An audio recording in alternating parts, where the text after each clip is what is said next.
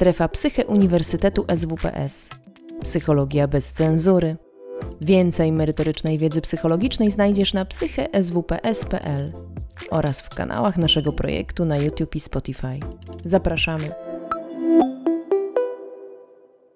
Bardzo dziękujemy za zaproszenie i za to, że będziemy mieć możliwość opowiedzieć tutaj o naszych badaniach i troszkę przybliżyć tę tematykę. To uczenie maszynowe jest takim zagadnieniem dosyć trudnym, ale przygotowaliśmy te slajdy na takim bardzo dużym poziomie ogólności, dosyć, mamy nadzieję, proste. Gdyby jednak coś było zbyt złożone, albo wręcz przeciwnie, zbyt proste i chcieli Państwo dopytać o jakieś bardziej skomplikowane szczegóły, mm, to na pewno będzie też czas na koniec, żeby to zrobić. Dobrze, to na początek zaczniemy jednak od rzeczy zupełnie niezwiązanych z uczeniem maszynowym, tylko po prostu powiemy sobie parę słów o schizofrenii. E, jest to zaburzenie oczywiście z grupy psychos, ważne przede wszystkim dlatego, że jest e, uważane za jedno z najcięższych i takich najbardziej stygmatyzujących. Najcięższych e, przede wszystkim dlatego, że wiąże się z bardzo dużymi konsekwencjami i trudnościami w funkcjonowaniu dla osób, które na schizofrenię cierpią.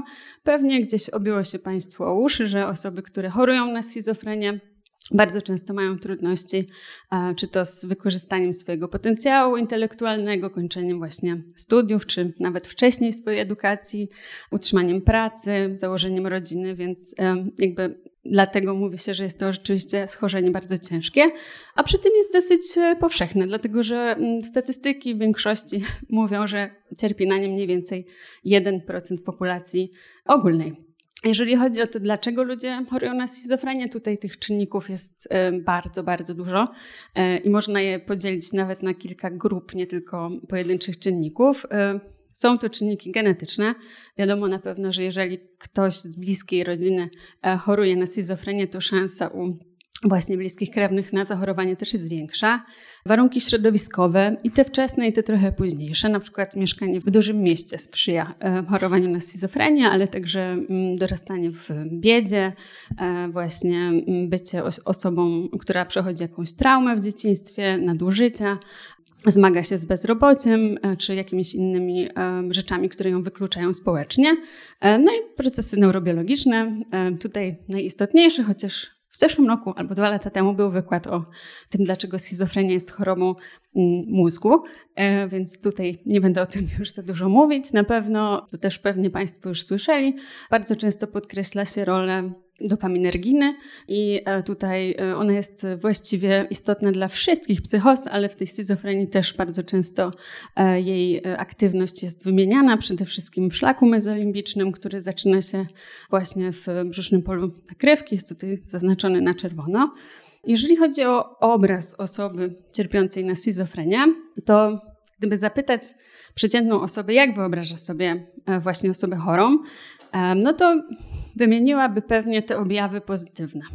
Czyli osoba chorująca na schizofrenię kojarzy się tak potocznie z kimś, kto widzi rzeczy, których nie ma, słyszy głosy, które nie istnieją i zachowuje się ogólnie bardzo dziwacznie.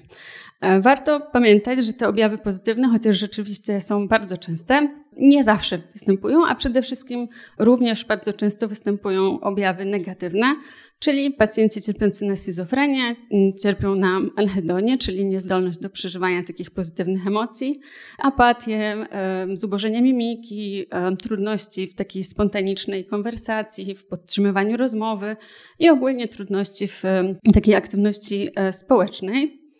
No i przede wszystkim, niezależnie już od tego, czy dominują te objawy pozytywne czy też negatywne. E, w schizofrenii obserwuje się różne zaburzenia mowy. Są to zaburzenia na takim poziomie fonologicznym, leksykalnym, ale też morfologicznym. Osoby ze schizofrenią mają czasem trudności z wypowiadaniem różnych rzeczy, e, z intonacją, z używaniem właściwych słów, czasem wymyślają dosyć sporo swoich własnych słów, e, ale też ich budowanie zdań bywa bardzo specyficzne, mają problemy z gramatyką, ze składnią, z odmianą, z deklinacją, to wszystko w ich mowie może się pojawiać. Przede wszystkim jednak to, co jest obserwowane i o czym zawsze mówią psychiatrzy, którzy pracują z osobami chorymi, to jest taka duża niespójność w tym, co mówią osoby ze schizofrenią. Taka niespójność i rozluźnienie skojarzeń jest też jednym z kryteriów diagnostycznych. Niespójność jest tutaj rozumiana zwykle jako pewne rozluźnienie połączeń między na przykład wyrazami w zdaniu czy zdaniami w całej wypowiedzi. Generalnie bardzo ciężko jest zreflektować się, jaka jest myśl przewodnia tej wypowiedzi i w jaki sposób poszczególne części są ze sobą połączone. Jest to mm, jeden z przejawów formalnych zaburzeń myślenia, czyli czegoś, czym my będziemy się zajmować właśnie uczeniem maszynowym. Te formalne zaburzenia myślenia mają już swoje korelaty y, mózgowe.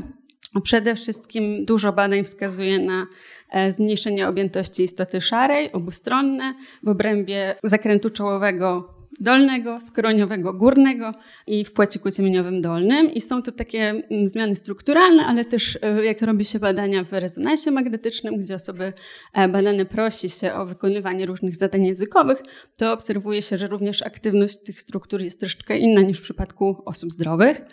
Są też takie badania, może już nie będę o nich mówić za dużo, w których e, wykorzystuje się potencjały wywołane.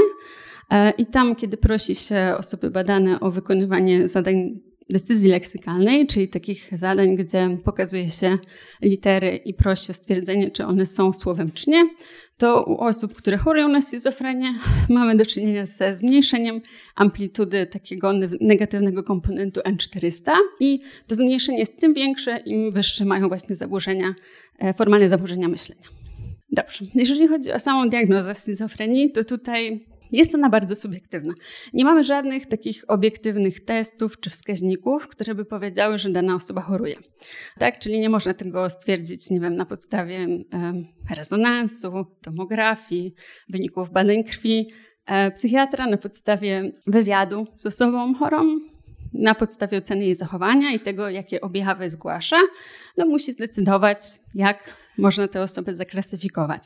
E, jest to bardzo trudne. Tak, takich e, obrazów, które są dosyć podobne do obrazu schizofrenii jest sporo i też e, w przypadku wielu osób opinie różnych ekspertów nie są spójne, czyli przypisują oni różne choroby jednej osobie. Natomiast ta diagnoza jest bardzo istotna, dlatego że im szybciej wdroży się skuteczne leczenie, im szybciej się rozpozna właściwie schizofrenię, tym jakby lepsze rokowanie i lepsze szanse na takie dobre funkcjonowanie dla osoby e, chorej. E, jeżeli chodzi o samo diagnozowanie tych formalnych zaburzeń myślenia, tutaj jest, jest, troszeczkę lepiej, ale tylko trochę, ponieważ jest skala, która e, mierzy zaburzenia mowy. Zawiera ona aż 18 różnych wskaźników, takich jak właśnie powtarzanie różnych części słów, czy nawet całych słów, nielogiczność, wszelkiego rodzaju podatność na rozkojarzenie, na to, czy dana osoba zmienia wątek w trakcie odpowiadania na jakieś pytanie, e, czy też coś rozprasza ją na tyle, że w ogóle przestaje mówić. Czasem osoby ze schizofrenią mówią bardzo dużo i bardzo szybko, ale jest w tym niewiele treści, a czasem wręcz przeciwnie, mówią bardzo mało i to wszystko w tej skali jest. Skala, która mierzy formalne zaburzenia e, myślenia, jest skalą taką ustrukturyzowaną, ale nadal oceny w tych 18 aspektach dokonuje psychiatra czy też psycholog, który się nią posługuje, który sobie subiektywnie stwierdza, w jakim stopniu e, te rzeczy występują. To jest czasem dosyć proste, ale czasem nastręcza bardzo wielu trudności. Też zgodność pomiędzy różnymi osobami, które oceniają tę samą wypowiedź, nie jest stuprocentowa. Dlatego też wraz z rozwojem przetwarzania języka, automatycznego przetwarzania języka, pojawiły się takie metody, które pozwalają to zrobić bez użycia człowieka. I tutaj badań już troszeczkę mamy. E, takie chyba najbardziej znane zostały przeprowadzone przez Betty w 2015 roku. Ta badaczka właśnie oceniała za pomocą komputera spójność wypowiedzi osób, które badała. O tym, jak dokładnie te modele wyglądają, będzie mówił jeszcze za chwilę Alex, ale to, co było istotne w tych badaniach, to to, że ona wzięła osoby, które były w grupie podwyższonego ryzyka zachorowania na schizofrenię. Były to osoby nie tylko młodzież, ale też y, młodzi dorośli, ponieważ z tego co pamiętam, rozpiętość wiekowa to było między 14 a 27 lat. I to były osoby, które już zgłaszały się i szukały pomocy psychiatrycznej ze względu na takie pojedyncze objawy pozytywne, których doświadczały, albo takie, które miały w rodzinie bliskiej osoby, które chorowały na schizofrenię. Te osoby były obserwowane przez 2,5 roku i właśnie na podstawie ich wypowiedzi model komputerowy wyodrębnił te pięć, które rzeczywiście zachorowały później na schizofrenię. Natomiast y, no, psychiatra nie był w stanie zrobić tego na tyle skutecznie. W innych, trochę wcześniejszych badaniach Brita Elwewak z kolei e, również korzystała z tej metody oceniania spójności wypowiedzi. U niej w badaniach e, znaleziono pewne różnice pomiędzy osobami właśnie zdrowymi i osobami, które chorują na schizofrenię. Im e, głębsze były te zaburzenia, formalne zaburzenia myślenia u danych osób, tym mniejsza była spójność ich wypowiedzi. E, no i ona później kontynuowała swoje badania, zapraszając nie tylko już osoby chorujące na schizofrenię, ale także osoby z ich rodzin, które były osobami zdrowymi, nie miały żadnej diagnozy i okazało się, że pomiędzy tymi osobami a osobami zdrowymi również są różnice. Tak, czyli osoby zdrowe, ale tylko spokrewnione z osobami ze, z chorującymi na schizofrenię, e, były klasyfikowane przez ten model inaczej. I to tłumaczy się tym, że e, te różnice e, mogą być bardzo subtelne, tak dla psychiatry, czy nawet e, osoby, która zajmuje się wyłącznie analizą wypowiedzi, są w zasadzie niewidoczne, natomiast modele komputerowe są w stanie je wychwycić. Niemniej mm, modele spójności wydają się dzisiaj być troszeczkę przestarzałe, a druga rzecz jest taka, że formalne zaburzenia myślenia nie występują u wszystkich chorych i szacuje się, że mniej więcej 20-50% osób chorujących na schizofrenię doświadcza mm, tych objawów, e, więc pomyśleliśmy, że warto byłoby wprowadzić e, takie nowsze modele, które mogłyby sprawdzić e, nie tylko to, czy wypowiedzi osób ze schizofrenią są spójne, ale też mm, uwzględnić dużo innych czynników. No i w tym celu uzyskaliśmy wypowiedzi od 35 pacjentów z Instytutu Psychiatrii i Neurologii. To byli pacjenci, e, którzy leczyli się e, w tym instytucie, ale w trakcie badania e, nie byli na oddziale. To byli pacjenci, którzy byli w trakcie badania w stanie remisji, co oznaczało w tym wypadku tyle, że w tygodniach poprzedzających badania nie mieli żadnych nowych objawów, jakiegoś intensywnego nasilenia tych, których doświadczali wcześniej, ani też nie zmieniano im farmakoterapii. I do tych osób oczywiście dobadaliśmy 35 osób, które stanowiły grupę kontrolną. To były osoby dobrane idealnie pod względem wieku, wykształcenia i płci do osób chorych. Osoby chorujące na schizofrenię wypełniały także taki standardowy kwestionariusz, skalę e, objawów pozytywnych i negatywnych. To jest taka bardzo znana skala, która właśnie sprawdza, w jakim stopniu doświadczają oni różnego typu objawów. No i dysponowaliśmy wywiadami klinicznymi, E, na te wywiady składało się sześć pytań. E, cztery dotyczyły bezpośrednio pacjentów. Tego, jak opowiadają o swojej rodzinie, o swoich zainteresowaniach, najbliższej osobie i jak wspominają swoje dzieciństwo, a dwa były takie dużo bardziej abstrakcyjne, bo oni byli pytani, dlaczego ludzie chorują, tak ogólnie, i dlaczego ludzie wierzą w Boga. Więc bardzo zróżnicowane. Później e, dokonaliśmy transkrypcji tych e, wywiadów i usunęliśmy wszystkie fragmenty, gdzie ci pacjenci wprost przyznawali się do tego, że chorują, e, bo oczywiście czasem im się to zdarzało, zwłaszcza w tym pytaniu o ogólnie choroby. I daliśmy te wywiady dwóm osobom. Po pierwsze, Wszystkie wywiady dostała pani psychiatra, która również pracuje w Instytucie Psychiatrii i Neurologii, ale akurat tych pacjentów nie znała. Została ona poproszona wyłącznie o to, żeby zaklasyfikowała, czy wywiad, który obecnie czyta, należy do osoby chorującej na schizofrenię, czy też osoby zdrowej. I ma w zasadzie posługiwać się takimi kryteriami, jakie sama uznała za stosowne. E, jak później już się e, okazało, po e, tym jak wykonała to zadanie, rzeczywiście zwracała uwagę na pewne aspekty językowe, na to, że niektóre osoby bardzo niegramatycznie budowały zdania albo mm, bardzo często coś powtarzały, ale też zwracała uwagę na treść. Tak? Według niej dużo bardziej były te osobiste wypowiedzi dotyczące chorowania w przypadku osób chorujących na schizofrenię, ale też miały bardzo często mniej zainteresowań albo przyznawały się do tego, że mają za słabą koncentrację, żeby na przykład nadal jakieś tam hobby uprawiać.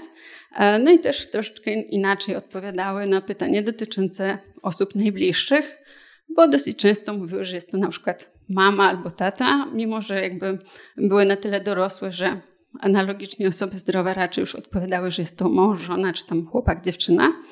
E, więc takimi kryteriami mm, sugerowała się psychiatra. Poza tym mieliśmy jeszcze psychologa, który również dostał te e, wywiady i miał z kolei posługiwać się wyłącznie tymi kryteriami ze skali badającej formalne zaburzenia myślenia, czyli ocenić e, pod kątem 18 różnych symptomów to, jak wypowiadają się te osoby. No i mieliśmy dwie metody komputerowe, model ELMO, o którym zaraz będzie dużo, E, i model spójności, czyli taki model, jaki już wcześniej e, stosowała właśnie Bedi czy Elvewak, tylko w takiej nowej implementacji. No i teraz będzie ta machine learningowa część. Tak, więc ja bym chciał poopowiadać troszkę Państwu o e, części uczenia maszynowego. Ja dostałem właśnie od żony dane w postaci bodajże 70 wypowiedzi tekstowych, do których miałem przypisaną informację, czy pochodzą od osoby ze zdiagnozowanym FTD, czy też nie. I dla każdej z tych osób mieliśmy do dyspozycji, tak jak e, Justyna powiedziała, sześć odpowiedzi na sześć pytań, tak naprawdę, które każda z tych osób e, udzieliła. Moim zadaniem było wykorzystanie różnych e, narzędzi, które w dyspozycji w tym momencie mamy jako inżynierowie zajmujący się uczeniem maszynowym i przetwarzaniem języka naturalnego. No i przyznam się, że przetestowałem kilka z tych metod, zanim zdecydowaliśmy się na Elmo. Elmo okazało się jest y, bardzo dobrze działającym, się, działającym rozwiązaniem, y, który świetnie jakby wypadł y, w tej roli. Nie jest to też rozwiązanie najnowsze, o czym też jeszcze może za chwilkę powiem. Jak w ogóle, proszę Państwa, przebiega ogólnie praca z uczeniem maszynowym, mając do dyspozycji zbiór tekstów? To znaczy, w pierwszym jakby kroku, co musimy zrobić, to musimy pokazać algorytmowi zbiór treningowy. Jest to zbiór wypowiedzi osób właśnie ze stwierdzonym FTD, czyli Informal Thought Disorder lub też zdrowych. No i zadaniem, które, zadaniem, które stawiamy przed algorytmem jest jakby odgadnięcie każdorazowo, jaka to jest osoba, tak? Czy to osoba zdrowa, czy osoba chora. To nas, rozwiązanie tego problemu nas najbardziej interesuje. No i zakładamy tutaj przy tym, że algorytm będzie uczył się charakterystycznych cech dla każdej grupy wypowiedzi i na podstawie tejże, tejże grupy będzie w stanie podejmować potem decyzje. E, w praktyce wygląda to w ten sposób, że taki e, model językowy, czy też taka sieć neuronowa, o czym zaraz więcej Państwu powiem, czyli taki e, ELMO, produkuje nam wektor liczb, czyli każda wypowiedź jest przekształcana do takiej długiej listy liczb, które są pozornie dla człowieka nieznaczące, w rzeczywistości mają bardzo duże znaczenie dla algorytmu. I następnie ten zbiór liczb, czyli taki wektor, trenujemy, w drugim kroku traktujemy jako wsad do tych właściwych modeli predykcyjnych. Czyli do tych modeli, których zadaniem jest przewidywanie właśnie, czy wypowiedzi danej osoby pozwalają ją zakwalifikować jako osobę z FTD lub też osobę zdrową. Czyli jeszcze raz reasumując, najpierw stworzymy w pierwszym kroku zbiór takich liczb, które są uniwersalną reprezentacją każdej wypowiedzi, a w drugim kroku decydujemy, czy na podstawie tych, tych liczb decydujemy, czy dana osoba e, cechuje się FTD, czy też jest zdrowa. No i w konsekwencji, proszę Państwa, taki, taki model, tym, co byśmy nas, nas najbardziej interesuje, jest to, żeby on się w końcu od tego zbioru treningowego oderwał. To znaczy, że jeżeli pokażemy mu wypowiedzi jakiejś nowej osoby, której nigdy jeszcze on nie, nie oglądał, to żeby był w stanie powiedzieć, e, czy to jest osoba z, z tym FTD. Tak? Czyli sobie chodzi o możliwość generalizacji, żeby on sobie mógł już w tym momencie na przykład działać, żeby można było go wykorzystywać być może właśnie w instytucie e, lub też w innych miejscach jako potencjalne narzędzie wspierające diagnozę. No i tak, proszę Państwa, to metoda ELMO to nie jest najnowsza. Już w 2018 roku została opublikowana przez badaczy zajmujących się e, przetwarzaniem języka naturalnego z takiej instytucji jak Allen Institute. 2018 rok, proszę Państwa, to jest bardzo dużo. W informatyce w obecnym czasie sztucznej, bardzo szybkiego rozwoju sztucznej inteligencji, dwa lata to jest kolosalna różnica i w tej chwili jesteśmy już daleko, daleko. To są w zasadzie badania no, sprzed roku, które opowiadamy w tej chwili okazało się, że one są jeszcze być może bardziej efektywne sposoby radzenia sobie z tym problemem. W każdym razie, albo proszę Państwa, jest sposobem właśnie takim, który jest taką metodą, która pozwala na przekształcanie dowolnej wypowiedzi albo też dowolnego wyrazu w taki wektor liczb, czyli w ciąg liczb. To Elmo, proszę Państwa, przekształca te zbiory w taki specyficzny sposób, który uwzględnia wiele możliwych form danego wyrazu. Czyli przykładowo możemy sobie wyobrazić tak, że mamy jakieś słowo i to słowo jest reprezentowane przez ciąg 200. Mi się 200 liczb, proszę Państwa, to nie zmieniło, nie zmieściło na ekranie, więc w pewnym momencie musiałem to uciąć. Ale dla uproszczenia taki wektor wielu liczb będziemy sobie na następnych slajdach oznaczać takim prostokątem z kratkami, w którym możemy sobie wyobrazić, że tam jest napchanych szereg liczb właśnie, ciąg między 200, tak naprawdę tak tysiąca pewnie liczb, które oznaczają, właściwie enkodują znaczenie danego słowa. No i dobrze, proszę Państwa, charakterystyczną cechą tego modelu Elmo jest to, że właśnie on uwzględnia wiele możliwych znaczeń tego samego wyrazu. No to w 2018 roku była spora rewolucja, bo wcześniej mieliśmy do czynienia z takim sposobem kodowania znaczeń wyrazów, który dla jednego wyrazu miałem dostępny tylko i wyłącznie jeden wektor. Nie potrafiliśmy uwzględniać jakby tego, że wyrażenia mogą mieć, słowa mogą mieć wiele sensów. No i takim słowem jest na przykład zamek, więc jakbyśmy zapytali się sieć neuronową, co to, proszę podaj mi wektor dla słowa zamek, to Elmo nie będzie w stanie tego zrobić, bo y, jest wiele różnych sposobów, wiele różnych znaczeń słowa zamek, prawda? I żeby to zrobić tak naprawdę, czyli żeby móc jakby stworzyć wektor dla, dla tego słowa zamek, musimy podać mu całe zdanie. Proszę Państwa, kontekst jest kluczową cechą do tego, żeby rozumieć znaczenie słów. To jest podstawowa jakby intuicja jakby osób zajmujących się przetwarzaniem języka naturalnego. No i dopiero wtedy, kiedy powiemy na przykład temu modelowi Elmo, że księżniczka mieszkała w baszcie zamku, tak, dopiero wtedy wiemy, jaki z tych zamków mamy na myśli. I w tym momencie dopiero możemy stworzyć e, wektor Mogę może wtedy powiedzieć, że, że to jest, od, dajmy na to minus 0,2 i tak dalej, i tak dalej. To już jest pewna konkretna jakby sekwencja liczb. Proszę Państwa, no, ilustracji, jak dużo sensów może mieć słowo, to jest na przykład tak, że w Wikipedii yy, dla takich wieloznacznych słów istnieją specjalne strony ujednoznaczniające, w których można sobie przeczytać na przykład, że zamek to potrafi być budowla mieszkalno-obronna, tak? że zamek to może być na przykład urządzenie do zamykania drzwi, okien, szuflad. To może być, proszę Państwa, część broni, prawda? Może to być na przykład zamek stosowany w informatyce. Proszę Państwa, jest jednostka administracyjna w San Marino, jeszcze wiele, wiele różnych rzeczy, łącznie z wsią na Ukrainie, które się tak nazywa, a nawet zamek błyskawiczny na ubraniu, który mamy, prawda? No więc tak naprawdę nie jesteśmy w stanie jakby stworzyć sensownie jednego znaczenia, które obejmowało wszystkie te użycia tego słowa, prawda? Tak, to jest coś takiego, taka stara hipoteza, która mówi, że znaczenie słowa jest użyciem, a użycie jest z kolei powiązane zdaniem i dopiero patrząc na zdanie możemy, możemy coś więcej powiedzieć na temat yy, na temat tego, w jakim konkretnie sensie w, danym, w danej wypowiedzi y, słowo się pojawia. No i dobrze, Państwo, jak to w zasadzie wygląda? Więc to albo jako metoda reprezentacji tekstu, bo ona może służyć do dwóch rzeczy. Albo do reprezentacji znaczeń słów, albo też z tych reprezentacji słów można pozbierać sobie wektor, który reprezentuje nam całą wypowiedź, na przykład całe zdanie albo całe kilka zdań. I to, proszę Państwa, to jest to taka sieć neuronowa, która tutaj sobie tak dosyć pozwolił poglądowo wyrazić buzią Elma.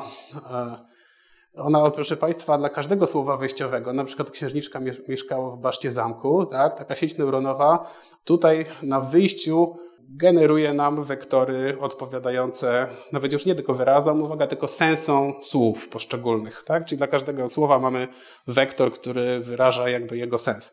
I teraz, proszę Państwa, pytacie, oczywiście pytanie powstaje w jaki sposób, posiadając już nawet te wektory, które jakby znaczą, odzwierciedlają znaczenie wyrazu, w jaki sposób z tego przejść na e, reprezentację całej wypowiedzi, tak? No bo czym innym jest jakby wektor dla pojedynczego słowa, czym innym jest wyrażenie całej opowiedzi, która często zawiera wiele jakby informacji.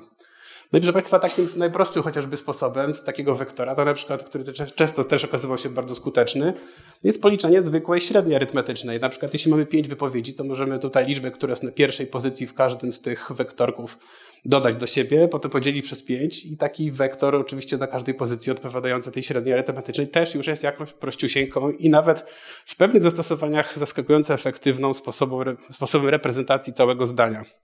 Ale proszę Państwa, możemy znacznie lepsze rzeczy zrobić. Dobra, proszę Państwa, więc teraz może troszeczkę konkretu. Czym jest ten ludzik? Bo tutaj widzimy, że ta sieć neuronowa to jest tak na dobrą sprawę tylko jakaś taka twarz.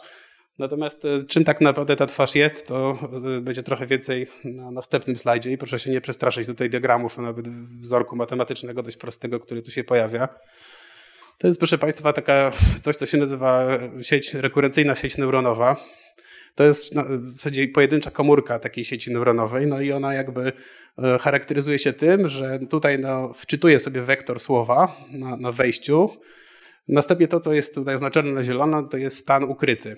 To jest po prostu jakiś wektor również, który zawiera jakby pamięć.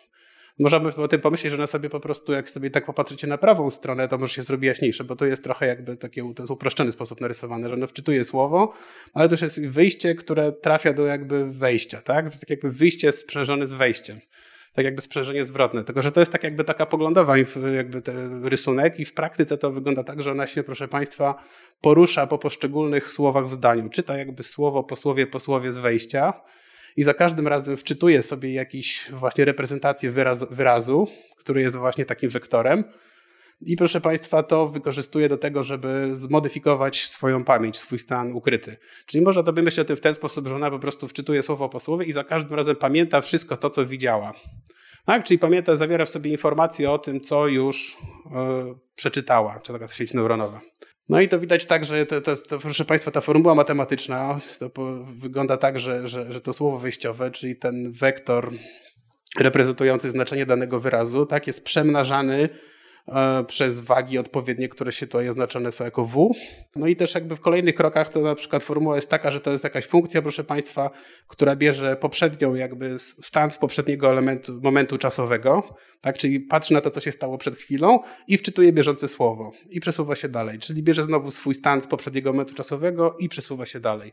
Tak, mniej więcej coś takiego. No, matematyczna formuła to jest dokładnie taka, że to jest dwa razy, jest, są dwa mnożenia i dodawanie i jeszcze taka funkcja tangens hiperboliczny, która pozwala na aktualizację tej pamięci. Tak? Czyli to jest taka, taka, forma pamięci, która też za każdym razem pozwala przesuwać się w bok i też produkuje wyjście. Czyli taki sam wektor, znaczy nie, tego, tego samego typu wektor, może, który jest tu wczytywany, jest też tutaj przekazywany na O, czyli output. No i w zasadzie, proszę Państwa, tak, w przypadku Elmo mm, wygląda to w sposób następujący, że takich Elmów, czyli takich komórek, jak tutaj widzimy, są, proszę Państwa, cztery. Tak? Pierwsza tutaj z nich, czy po lewej stronie widać komórki, które czytają tekst zgodnie z takim y, kierunkiem od lewej do prawej, czy tak jak my byśmy czytali go w, języku polskim, tak? czyli księżniczka mieszkała od lewej do prawej. Potem, proszę Państwa, te pierwsze warstwa Elmo przekształca ten tekst w jakiś sposób i przekazuje go do kolejnej warstwy, czy do kolejnej takiej komórki, która się znowu po tym przesuwa. I proszę Państwa, żeby było też jakby, żeby ten, to, to jest po to się robi, żeby można było też y, zachować informacje w przeciwną stronę. To znaczy, żeby konieczne jest też, żeby widać było nie tylko co było przed, ale też co było po. To również y, istnieje, istnieją takie dwie komórki, takie sieci neuronowej, które czytają ten tekst, proszę Państwa, od prawej do lewej dla odmiany, tak? Czyli tak jak w języku arabskim, to chodzi o to, żeby, no tak jak mówiłem, żeby pokazać też jakby w drugą stronę, co się, co się dzieje tym siecią neuronowym. I tak, proszę Państwa, i bardzo fajną reprezentacją e, wielu wypowiedzi, które można skonstruować w języku, jest, proszę Państwa, wzięcie sobie tego stanu ukrytego z ostatnich jakby wczytanych słów. Czyli jeżeli ta sieć wczyta sobie wszystkie znaki, wszystkie, przepraszam, słowa po kolei, po kolei, po kolei, to taki jej wektor odpowiadający stanowi ukrytemu, czyli proszę Państwa na poprzednim wykrasie to jest to zielone, tak? To jest też jakiś zbiór liczb tutaj, w tym kryje się pod tym H. To taki, takie stany ukryte, proszę Państwa, z ostatnich momentów czasowych, jak się je pozbiera do kupy z każdych z tych czterech sieci neuronowych, z tych czterech mordek Elma, to się, proszę Państwa, okaże, że to jest wektor, który w bardzo dobry sposób E, enkoduje nam, czy też dobrze, trafnie nam zawiera znaczenie wypowiedzi. To znaczy on jakby łapie wiele aspektów języka, semantyki i składni, które, które, tego, co się pojawiło w danym tekście. Dobrze, proszę Państwa, jeszcze może bardzo tutaj jeden ważny aspekt o tym wszystkim, żeby powiedzieć, to jest to, że, że Elmo, proszę Państwa, nie, ta wiedza Elmo nie wzięła się znikąd, tylko to jest taka sieć neuronowa, bo ona, ona proszę Państwa, musi być na czymś wytrenowana. Tak? To nie jest tak, że nie jest przypadkowe. Te, te zbiory wag, które tutaj mamy jako W, na przykład HX i W, HR, to nie są przypadkowe losowe liczby, tylko to są takie liczby, które zostały dobrane z punktu widzenia jednego, właśnie, ta sieć została wytrenowana ze względu na taki sposób trenowania, który się nazywa, proszę Państwa, modelowanie językowe. Tak, ten transfer wiedzy to jest, proszę Państwa, też ostatnio w sztucznej inteligencji bardzo popularne hasło, bo przez mniej więcej wiele lat y, modele, w ogóle uczenie maszynowe nie mogło sobie z tym problemem poradzić, zarówno w grafice komputerowej, w wizji komputerowej, metodach przetwarzania obrazu, jak i przetwarzaniach tekstu. Chodziło, proszę Państwa, o to, że nie potrafiliśmy, mówię o sobie jako tam w liczbie mnogiej, jako osoby zajmujące się powiedzmy tutaj nie wiem, przetwarzaniem języka, nie potrafiliśmy sobie poradzić z przeniesieniem, proszę Państwa, informacji z jednej, powiedzmy, dziedziny do drugiej, tak? czyli wytrenowaniem mając, mieliśmy dyspozycji, mając, mamy, proszę Państwa, dyspozycji Wikipedię, mamy cały internet, mamy mnóstwo książek, tak na dobrą sprawę, a nadal jakby nie jesteśmy, nie byliśmy w stanie przez wiele lat wyciągnąć z tego ważnych informacji o strukturze i o tym, jak działa język, tak? Tym, jak, jak tak naprawdę wygląda na przykład język polski. No i ta rewolucja, proszę Państwa, przyszła e, kilka lat temu i Elmo jest też jakby częścią tej rewolucji. No polega ona na tym, że właśnie tworzy się sieci neuronowe, które trenowane są pierwotnie na zadaniu o charakterze modelowania językowego. Czym jest modelowanie językowe? Jest to bardzo prosty sposób trenowania sieci, w którym zasłania się, pokazuje się sieci neuronowej kilka słów, tak, na przykład the next word i zagadką, zadaniem tej sieci potem jest odgadnięcie, jakie kolejne słowo w tym miejscu nastąpi. Jak używacie Państwo klawiatury w telefonach Android, to wiecie dobrze, że Google taką usługę udostępnia. bardzo często jest w stanie domyślić się, co Państwo będziecie wpisywać. Jeżeli wpisujecie na przykład chociażby tą sekwencję the next word, tak, to prawdopodobnie te słowa, które nastąpi, to będzie albo from, albo on, albo it, największym prawdopodobieństwem.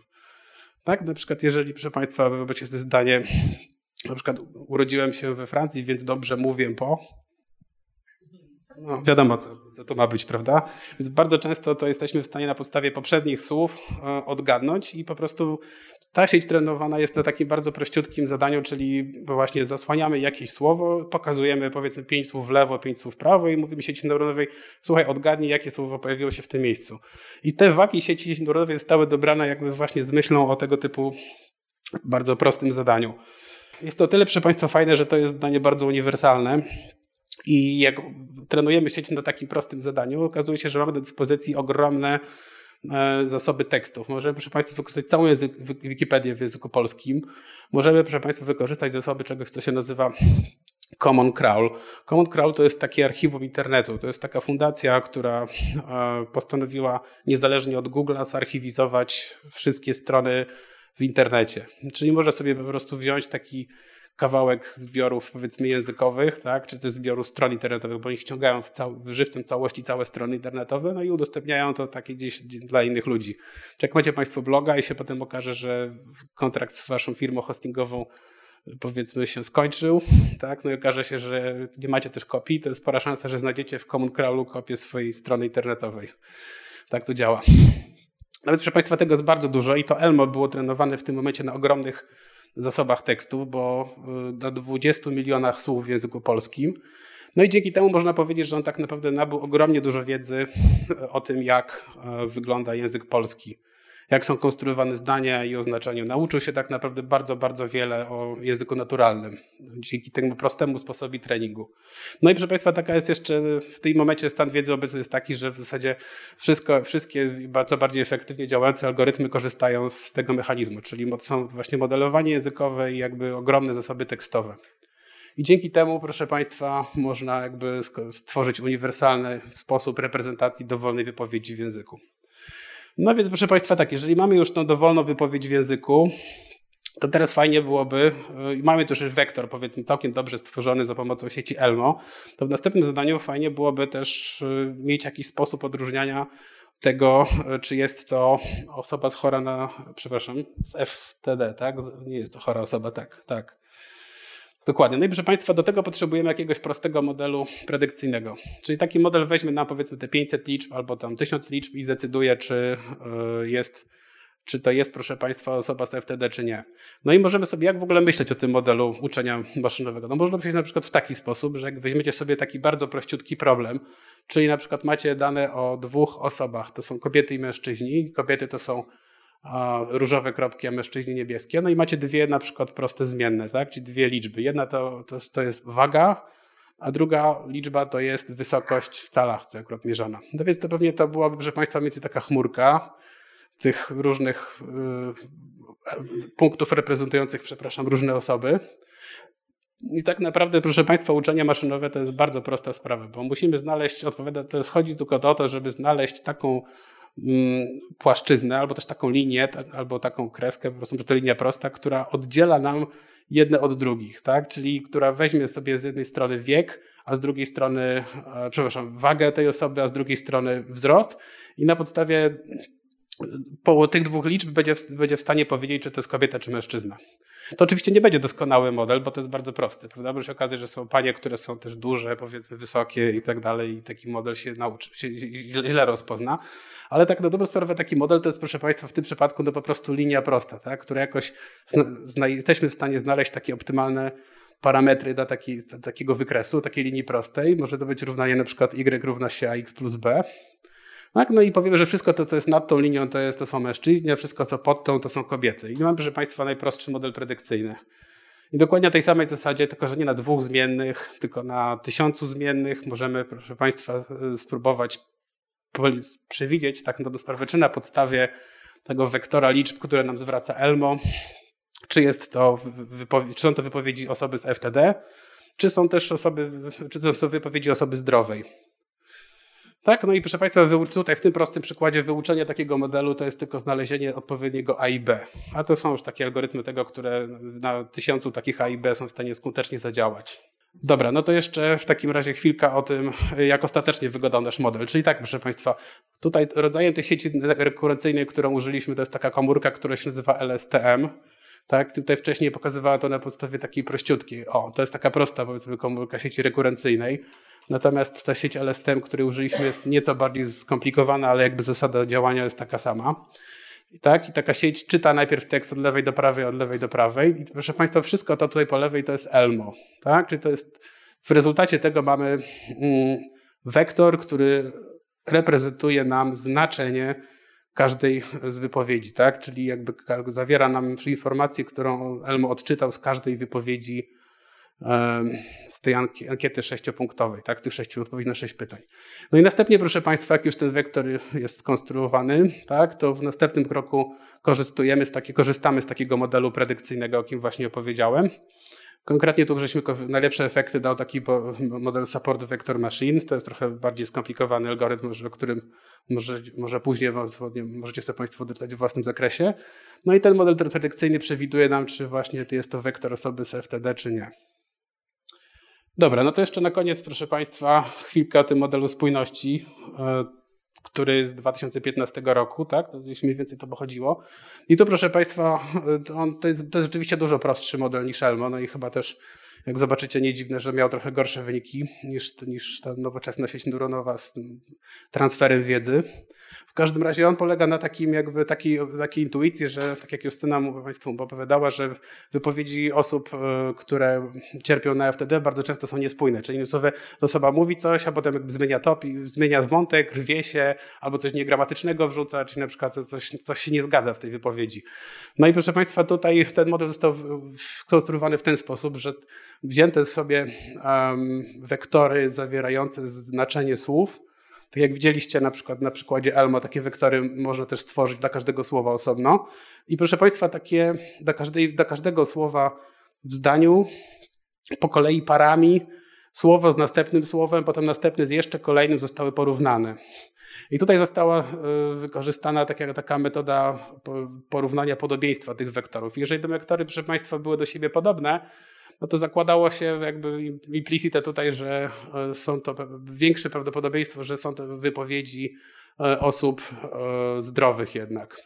Tak, bo jest to taka metoda, która po prostu po kolei wektor po wektorze, wektor po wektorze odejmuje od siebie, czyli tworzy tak jakby takie różnice pomiędzy wektorami i później te różnice, proszę Państwa, uśrednia do takiego jednego dużego wektora, który de facto jest, odpowiedni, jest odpowiednikiem, takim ośrednieniem podobieństw albo różnic tak naprawdę pomiędzy parami słów. No i proszę Państwa, dalej znowu było zastosowane to samo co poprzednio, czyli model predykcyjny, który na podstawie takiego wektora uśrednionych różnic przewidywał, czy dana osoba cierpi na FTD, czy też jest zdrowa. No i to chyba w zasadzie tyle. Dobrze, teraz e, przejdziemy do lżejszej części. E, jeżeli chodzi o wyniki, które udało nam się uzyskać, no to właśnie wracamy do tego, o czym mówił Max na początku, tutaj komputer troszkę wygrał z człowiekiem. E, model Elmo e, był skuteczny w rozpoznawaniu w 84%, tak? Nam udało mu się jakby rozpoznać 28 z 35 pacjentów i jeszcze 31 z 35 osób zdrowych. I to był taki najlepszy y, wynik. Na drugim miejscu był psycholog, który posługiwał się testem, e, właśnie, w którym oceniał 18 aspektów e, wypowiedzi osób chorujących na schizofrenię. Psychiatra miała skuteczność 71%. E, no i najgorszy był ten model spójności. On akurat w naszych badaniach miał 69%, mimo że była to jakby troszkę nowsza wersja tego, co było wcześniej stosowane w, w badaniach.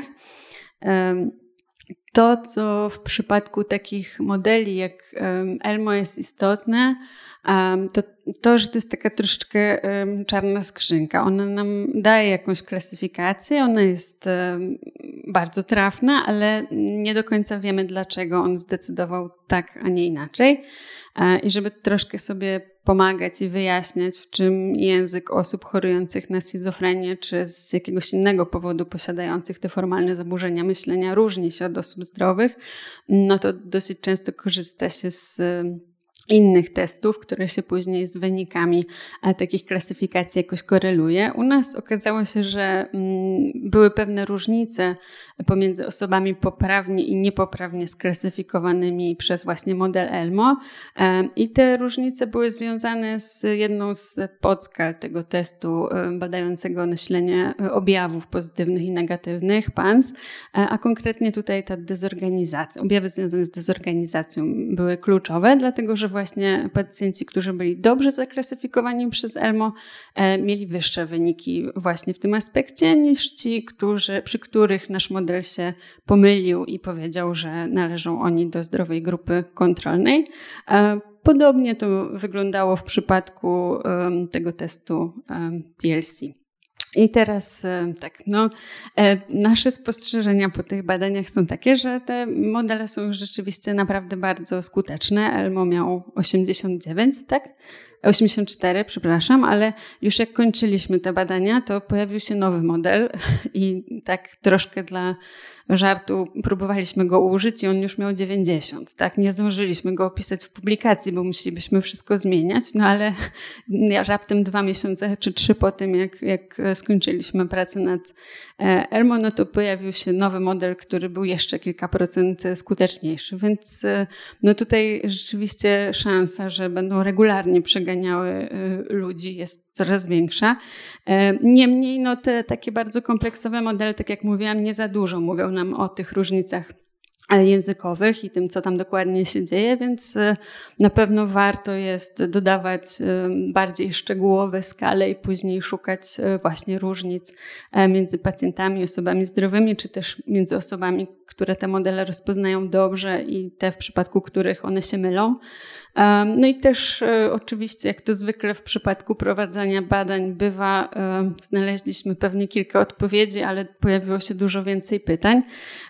No i przede wszystkim teraz Należy się zastanowić, jakie modele należy stosować w zależności od rodzaju wypowiedzi, bo też są już artykuły mówiące o tym, że inne modele będą skuteczne w przypadku długich wypowiedzi, takich jak na przykład te wywiady, którymi dysponowaliśmy, e, a inne w przypadku krótszych wypowiedzi. Teraz dosyć popularne jest może nie diagnozowanie, ale mówienie czegoś na przykład o osobowości czy zaburzeniach na podstawie tego, co ludzie umieszczają w mediach społecznościowych, w tweetach czy tam wypowiedziach na Facebooku. I w przypadku takich krótkich form na pewno trzeba by było zastosować e, inne algorytmy e, i tym też mamy w planach się e, zająć, no a przede wszystkim też sprawdzić na ile te zaburzenia, wykrywanie tych zaburzeń przez tego typu modele jest specyficzne dla samej schizofrenii i też jak sprawdza się w przypadku e, podobnych zaburzeń, czy da się to na tej podstawie jakoś e, różnicować.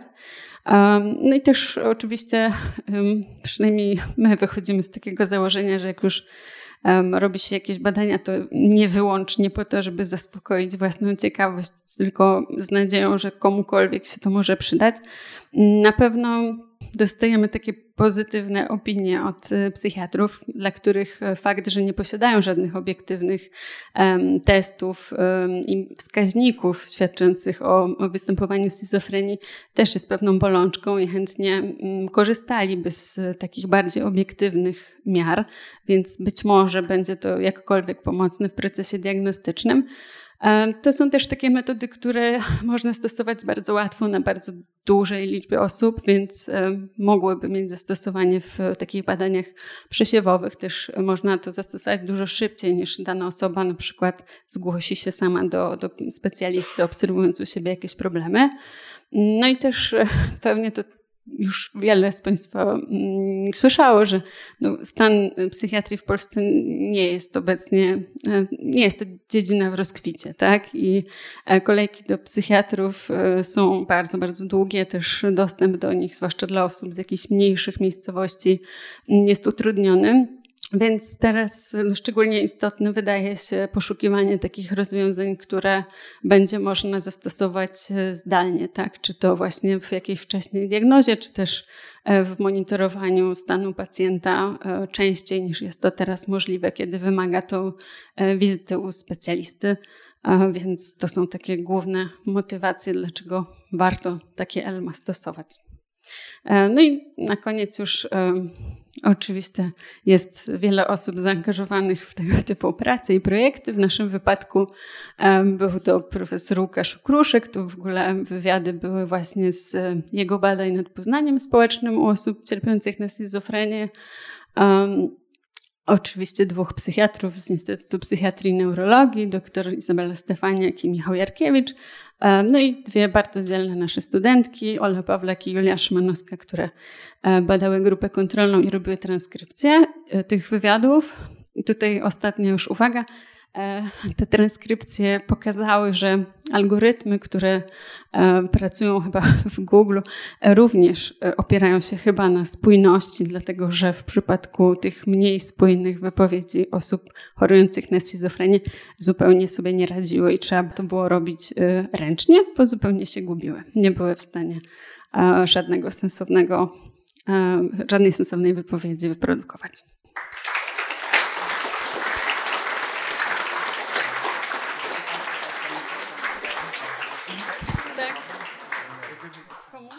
No tak, e, dziękuję za prezentację. Mam e, jedno krótkie pytanie. Te e, przypadki, których Elmo nie zdiagnozował prawidłowo, to była oczywiście tam mniejszość, to czy była przeprowadzona jakaś analiza, dlaczego tak się stało, dlaczego one nie były zdiagnozowane poprawnie?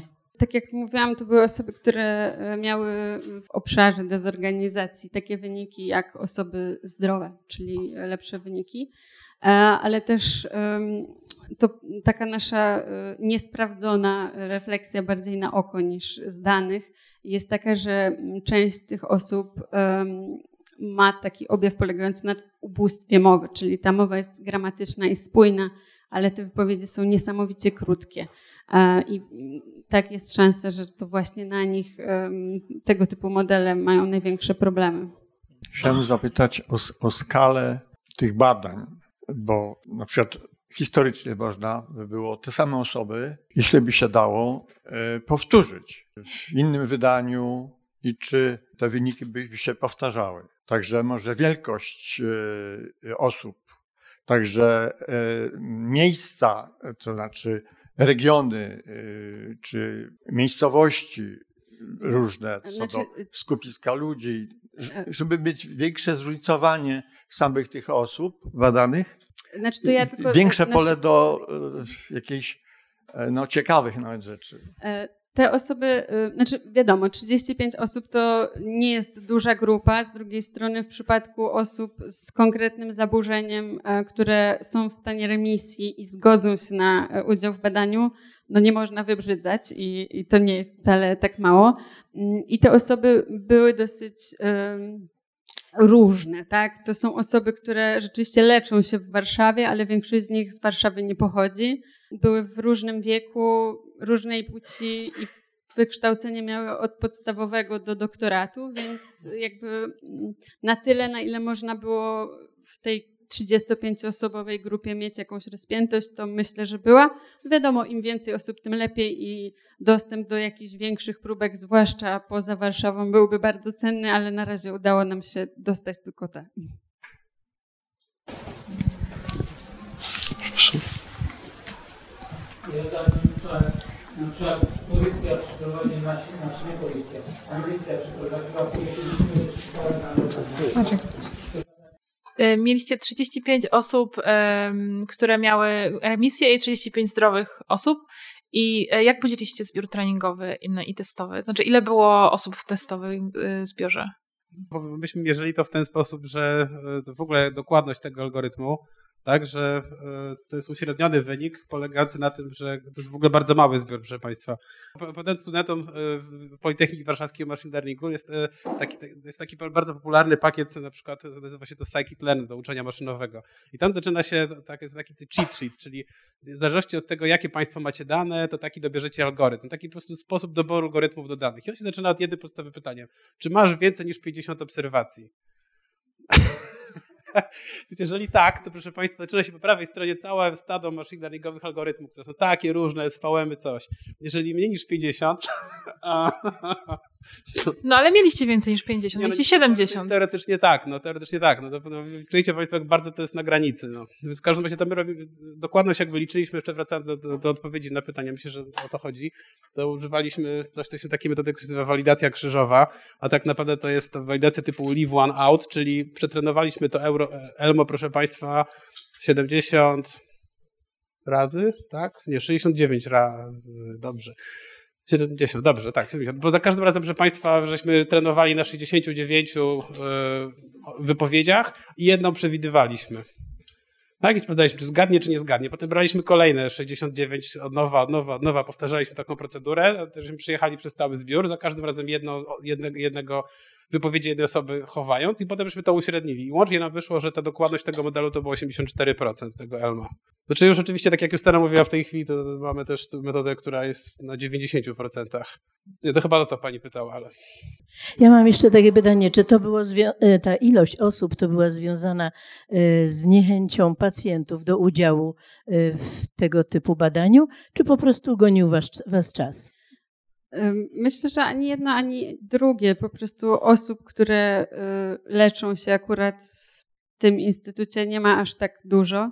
A, a dwa, że no, warunkiem wzięcia udziału był właśnie ten stan remisji, tak? I to mm, obostrzeń, które tam się pojawiły, było kilka, bo właśnie zarówno brak zmian farmakoterapii, jak też właśnie na stałym poziomie utrzymujący się stały zespół objawów i to wykluczyło mm, sporo osób, więc, y, więc to były główne powody. Zresztą też tutaj warto wspomnieć, że w tych wcześniejszych badaniach, o których mówiłam, e, te próbki były mniejsze, tak? Na przykład właśnie w tym badaniu BEDI były 34 osoby, w niektórych jest po 20, więc też nie mieliśmy takiej e, wielkiej presji, żeby jeszcze więcej tych badań zdobyć, dlatego żeby mieć coś, co nam w ogóle powie, czy to ma sens, to było wystarczające.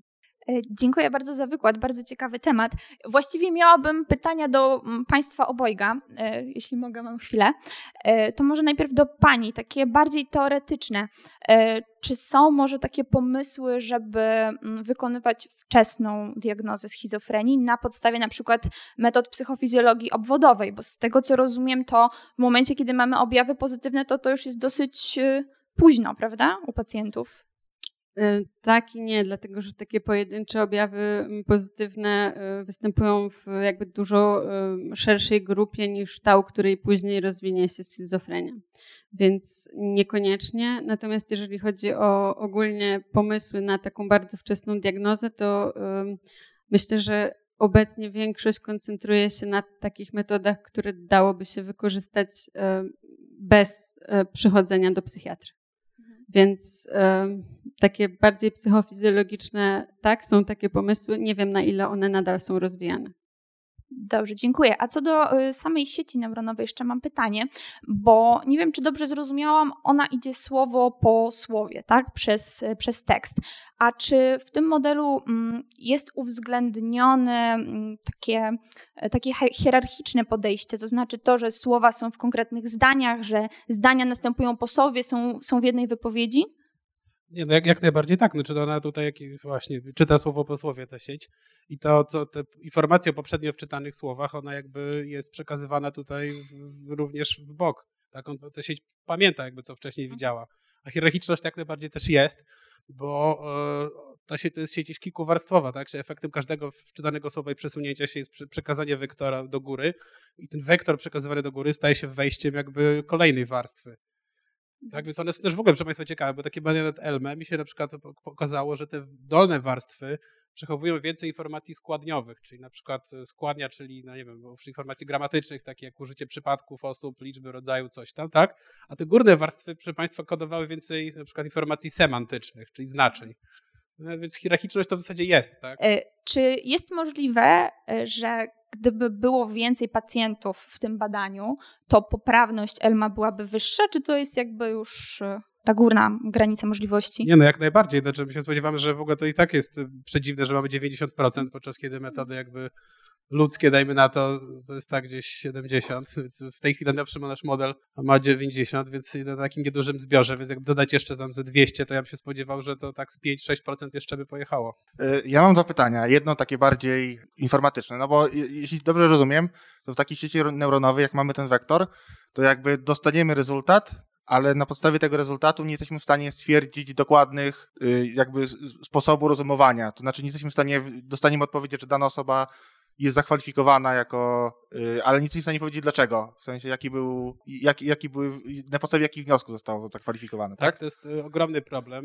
Rzeczywiście to, to jest prawda, co pan mówi, bo są jakieś cechy tych wektorów, prawda? Znaczy mamy rzeczywiście w tym miejscu napchanych dużo informacji wypowiedzi, no ale tak naprawdę to jest semantyka jakby, czy znaczenie tego, dlaczego akurat te elementy wektora, a nie inne są ważne dla schizofrenii, jest na razie rzeczywiście poza naszym poza naszymi możliwościami. To jest jakby część dużego nurtu, tak? bo wraz z mhm. rozwojem sieci neuronowych, zwłaszcza jako takiej metody, proszę Państwa, która odpowiada za w zasadzie większość zastosowań e, sztucznej inteligencji dzisiaj, to znaczy na przykład wszystkie te modele tłumaczenia maszynowego w Google, tak? które przerzucają z języka angielskiego na polski z powrotem, także modele, co gorsza również, które są odpowiedzialne za Państwa bezpieczeństwo w samochodach, tak? które analizują obraz z, z kamery w samochodzie i decydują, że samochód musi zacząć hamować, albo przyspieszyć, albo skręcić w lewo, tak? To są, proszę Państwa, wszystko sieci neuronowe. A problem jest tym taki, że sieci neuronowe są jednym z najgorszych algorytmów w uczeniu maszynowym pod kątem ich e, rozumienia. To znaczy, to jest ogromny problem i w tej chwili duża część jakby badań idzie w stronę tego, czego się nazywa explainable AI, czyli jakby takiego objaśnialności w uczeniu maszynowym, żeby wiedzieć, dlaczego ona podjęła taką decyzję i co, co z tego dla człowieka wynika. To badanie pokazuje, jakie, są, jakie jest prawdopodobieństwo, że dana osoba ma to FTD. A jak z tego jakby dojść do tej potencjalnej schizofrenii? W tym badaniu to było proste. Mieliśmy same osoby z taką diagnozą, tak? No tak, ale czy to, jest, czy to, jak to FTD występuje tylko i wyłącznie w schizofrenii, czy to, to, występuje... Nie, nie, to właśnie występuje częściej, dlatego w kolejnych badaniach chcemy sprawdzić, na ile jest to specyficzne w przypadku um, takich modeli dla schizofrenii, ale musimy mieć um, no, pacjentów z cierpiących na inne choroby, którzy również mają ten objaw, więc um, planujemy to, a zobaczymy, jak to wyjdzie. To jeszcze jedno pytanie, czy język polski tutaj nie był. Yy, znaczy, jestem ciekaw, jak, czy w przypadku języka angielskiego by to nie było łatwiejsze przez gramatykę chyba. Nie, nie jest powiedziane, bo z jednej strony wydaje się, że w języku polskim jest więcej form wyrazowych, mhm. prawda? No ale z drugiej strony, jeżeli w częścią jakby tego FTD jest to, że y, ludzie budują niegramatyczne wypowiedzi, to łatwiej jest zbudować niegramatyczne wypowiedź po polsku. Tam jest dużo okay. więcej, można pomylić końcówki pani była dobra versus pan, pani był dobra na przykład. Nie? No to wiadomo, to po prostu ogromnie dużo. No. Ja mam takie pytanie, bo rozumiem, że 35 osób y, zdiagnozowanych i 35 osób w grupie kontrolnej zdrowych. I ta skuteczność była no tam 84, 70, coś i tam trochę niżej. A czy był taki przypadek, w którym osoba z grupy kontrolnej została jakby wyselekcjonowana Oczywiście. do tej... A można jakoś to wytłumaczyć? Jakiś komentarz do tego? I w ogóle w której grupie? Znaczy, czy Elmo, czy tutaj psychiatra, e, w, w, każdej, e, to znaczy za pomocą każdej z tych metod e, zdarzały się takie błędy, gdzie osoba zdrowa została zaklasyfikowana jako osoba chorująca na schizofrenię. No, cóż rzec. E, nie, znaczy, na pewno nie ma oficjalnej diagnozy, na pewno były to osoby, które nigdy nie były leczone psychiatrycznie, nie korzystały nawet z pomocy psychologicznej, nie miały przypadków schizofrenii w rodzinie. Nie miały też żadnych innych e, chorób neurologicznych ani psychiatrycznych, e, więc tego jesteśmy pewni. Natomiast to, że niektórzy ludzie mówią niespójnie, będąc zdrowymi, jest faktem. Mam nadzieję, że po tym wykładzie nie zostaniemy zaliczeni do tej grupy. Dzień dobry, jeszcze tylko chciałam takie krótkie pytanie, bo nie jestem pewna, czy dobrze po prostu też zrozumiałam e, z tą y, siecią neuronalną, to zastanawiam się, jak sobie ona radziła z takimi e, wypowiedziami, na przykład, które zawierały takie elementy specyficzne dla danej osoby, takie w mowie typu ktoś powtarza cały czas tak, albo ktoś powtarza nie. I są to takie po prostu przerywniki w mowie. Czy to na etapie transkrypcji jest po prostu usuwane, czy no to nie było takiej konieczności. To znaczy, jeżeli, to są, jeżeli takie przerywniki na przykład są częstsze w grupie, e, powiedzmy ze wtedy, gdyby były potencjalnie, to by rzeczywiście mogło być ważną informacją dla później tego modelu predykcyjnego po prawej stronie, tak? Bo to wszystko, informacje o powtórzeniach, jakichś niektórych rzeczach, to, to, to wszystko siedzi w tym wektorze Elmo, proszę Państwa, więc na dobrą sprawę, jeżeli są pojedyncze osoby, no to tak naprawdę nie miało specjalnego wpływu. Jeżeli to nie jest związane w żaden sposób e, z samym FTD. E, ja rozmawiałam w ogóle też na ten temat z naszym psychiatrą, który dokonywał tych e, ocen i generalnie no, ludzie zdrowi też bardzo często, znaczy w zasadzie tylko, e, wrzucają takie stałe swoje teksty, tak? Bardzo różne, czy to tak, czy na końcu, czy jakieś pytanie, czy prawda. Więc to, to nie było jakby pojmowane w kategoriach jakiegoś problemu z wypowiedzią, zwłaszcza, że mm, jeżeli osoba właśnie z zaburzeniami e, myślenia ma te, tego typu problemy, to one powtarzają zupełnie inne jakby mm, całe wyrazy, albo też e, mają echolalię, powtarzają części wyrazów, więc to wygląda zupełnie inaczej. Jeszcze chciałem zapytać o jedną rzecz, nie wiem czy dobrze to, to zrozumiałem. Rozumiem, że sieć była trenowana na takiej zasadzie, że y, uczyliśmy ją rozpoznawać zdania te gramatyczne, potem znaczy w sensie, że uczyliśmy ją, trenowaliśmy ją na normalnych wypowiedziach i potem, tak, tak, tak, i potem e, uznaliśmy, że ten, kto jest chory na schizofrenię, schizofrenię wypowiada, albo FTD, wypowiada się niegramatycznie, więc tworzyliśmy te kryteria i, i, i mieliśmy konkluzję, ale czy, czyli rozumiem, że sieć była trenowana na mm, na tych wypowiedziach, nazwijmy to normalnych, gramatycznych, a nie była trenowana w ten sposób, na przykład, że e, pokazaliśmy jej wypowiedzi osób już chorych i potem wypowiedzi osób niechorych i ona i wtedy ona jakby mogła się nauczyć, na czym po, po, polega wypowiedź osoby chorej, między innymi na niegramatyczności, ale może też na innych rzeczach. I wtedy... I, czyli tak... Mhm. Mm, to też już się pojawiło, że wtedy tych wypowiedzi, żeby odwrócić ten proces uczenia teoretycznie, musielibyśmy mieć bardzo, bardzo dużo.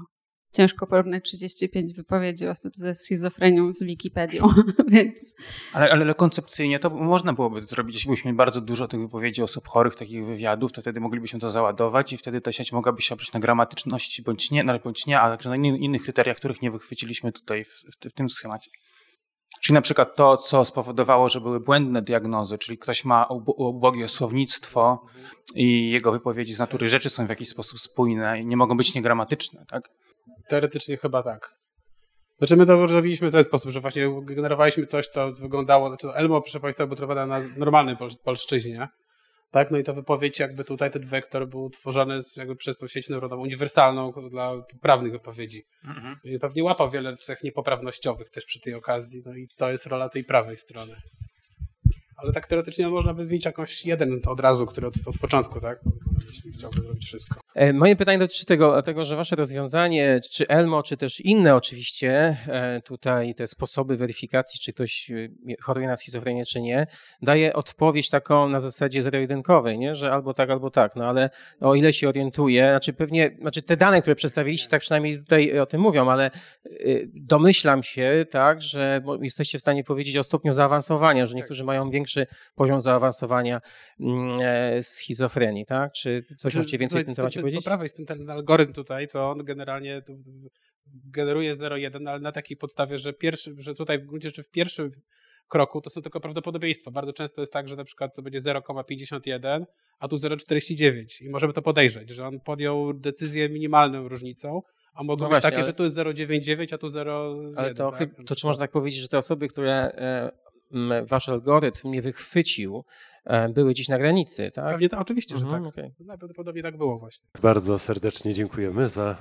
wszystkie odpowiedzi.